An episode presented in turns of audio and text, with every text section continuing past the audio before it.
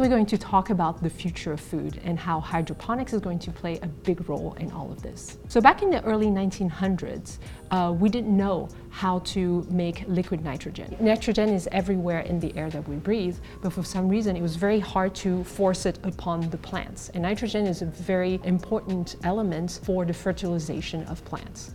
So uh, a scientist in the early 1900s was able to create liquid nitrogen in the form of ammonia and basically made it possible for us to be 7.7 billion people on this planet today.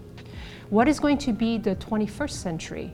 Uh, revolution that is going to take us from 7.7 billion to 9.7 billion in 2050. We believe that hydroponics, among many other technologies, are going to make that possible.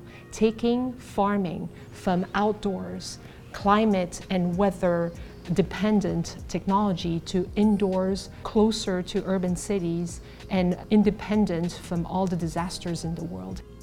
You might be asking yourself, is it a really good idea to remove all the agriculture from a natural environment grown outdoors to an indoors environment where it's very controlled? Well, I'll ask you to look at it this way.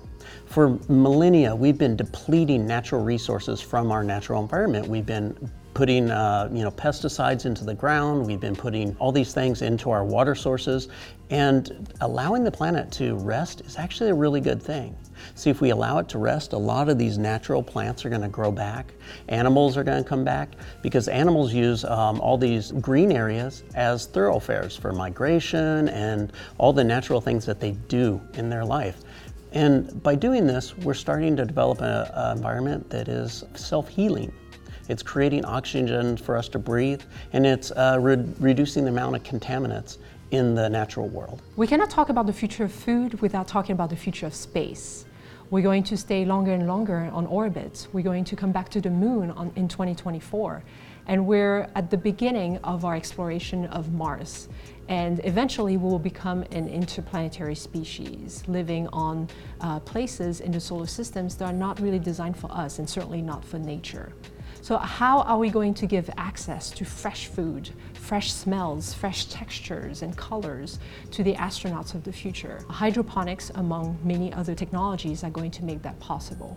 It is very difficult to grow things in microgravity or partial gravity because plants, by nature, are not designed to do that.